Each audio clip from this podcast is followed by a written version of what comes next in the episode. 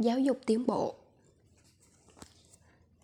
Đài Loan đang ở giữa kế hoạch cải cách giáo dục triệt để khi nước này tìm cách tập trung nhiều hơn vào tính sáng tạo trong lớp học. Hy vọng rằng phương pháp giảng dạy mới này sẽ giúp học sinh có nhiều khả năng đổi mới và thể hiện bản thân hơn. Sự cải cách này phản ánh mong muốn của Đài Loan trong việc thúc đẩy tinh thần kinh doanh và sự độc đáo so với các nước láng giềng Đông Á. Thành phố Đài Bắc của Đài Loan đang lên kế hoạch cải cách triệt để hệ thống giáo dục nhằm tạo ra sự khác biệt ở Đông Á bằng cách phát huy tính sáng tạo và sáng kiến của học sinh, thay vì hình thức học thuộc lòng đang chi phối việc học trên lớp ở các khu vực này trên thế giới. Được khuyến khích bởi tỷ lệ sinh thấp và nhận thức rằng đổi mới công nghệ cao ở những nơi khác của châu Á đang vượt trội hơn ngành công nghệ thông tin, vốn được đánh giá cao của Đài Loan. Bộ Giáo dục đã rút ra các mẫu giảng dạy từ những lớp học xa xôi ở Phần Lan và New Zealand. Chương trình giảng dạy mới được Bộ Giáo dục phê duyệt sẽ bắt đầu vào năm 2018, trang bị lại bài tập trên lớp từ lớp 1 đến trung học. Cách tiếp cận này nhằm để khuyến khích học sinh đổi mới và ứng biến, đồng thời thể hiện nhiều hơn và suy nghĩ rộng hơn về thế giới. Chương trình học truyền thống hiện đại của Trung Quốc ở đây, một sự kế thừa từ giai đoạn các triều đại của Trung Quốc, được xây dựng dựa trên việc kiểm tra trí nhớ của học sinh. Bộ chưa xây dựng nội dung lớp học cũng như các phương pháp giảng dạy cụ thể, nhưng sáng kiến này pháp phải sự phản đối gay gắt từ các bậc cha mẹ. Họ cho rằng những thay đổi này sẽ bắt con cái họ tham gia các lớp học phụ đạo để bù đắp cho những bài học chưa được học trên lớp.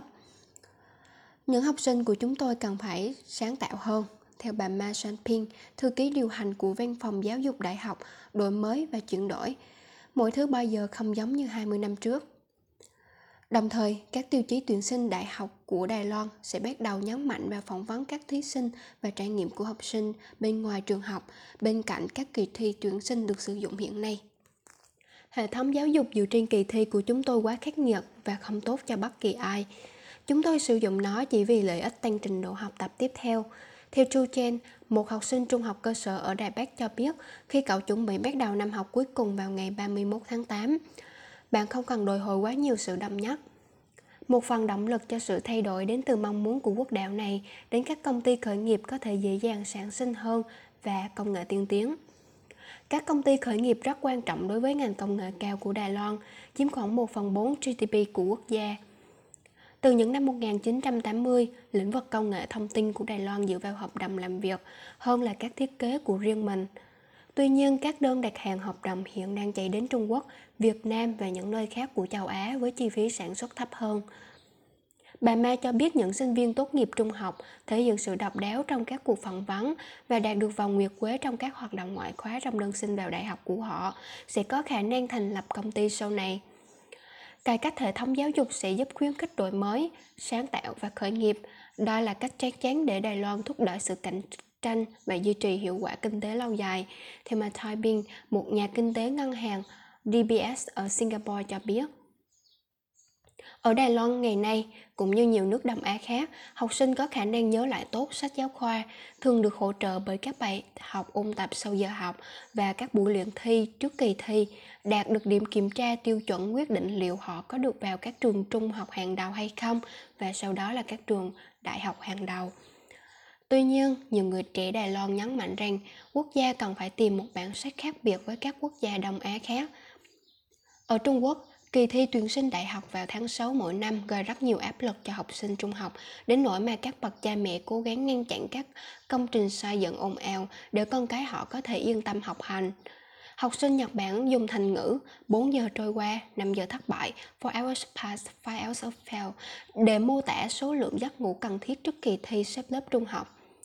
Nhà xuất bản sách, nhà sử học Yan Lian Phu cho biết, Đài Loan muốn trở nên giống các nước phương Tây hơn. Các quan chức giáo dục nghĩ rằng ánh sáng ở phương Tây tươi sáng hơn, trường học ở đó hạnh phúc và thoải mái hơn. Bộ Giáo dục cho biết, cho biết việc thiếu đổi mới khiến quá nhiều người trong số 300.000 sinh viên tốt nghiệp đại học hàng năm làm những công việc truyền thống hơn là những công việc mạo hiểm, đặc biệt là trong lĩnh vực công nghệ cao. Các bậc cha mẹ Đài Loan, theo văn hóa của họ, coi trọng sự ổn định, bao gồm cả công việc ổn định.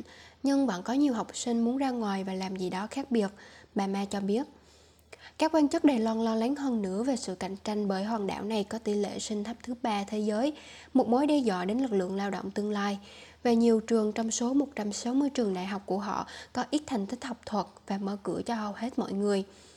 Tuy nhiên, học sinh và phụ huynh hoài nghi về các cải cách, lo lắng rằng các lớp tư nhân sẽ cần thiết để bổ sung cho việc học. Những thay đổi là hợp lý, nhưng cách bạn thực hiện nó mới là điểm máu chốt. Jan Shanen, sinh viên năm thứ ba chuyên ngành thiết kế của trường đại học ở Đài Bắc cho biết, nếu tôi phải học thêm các lớp bên ngoài để phát triển một số tài năng khác, điều kiện là chính phủ yêu cầu điều đó, thì đó sẽ là một gánh nặng đối với tôi.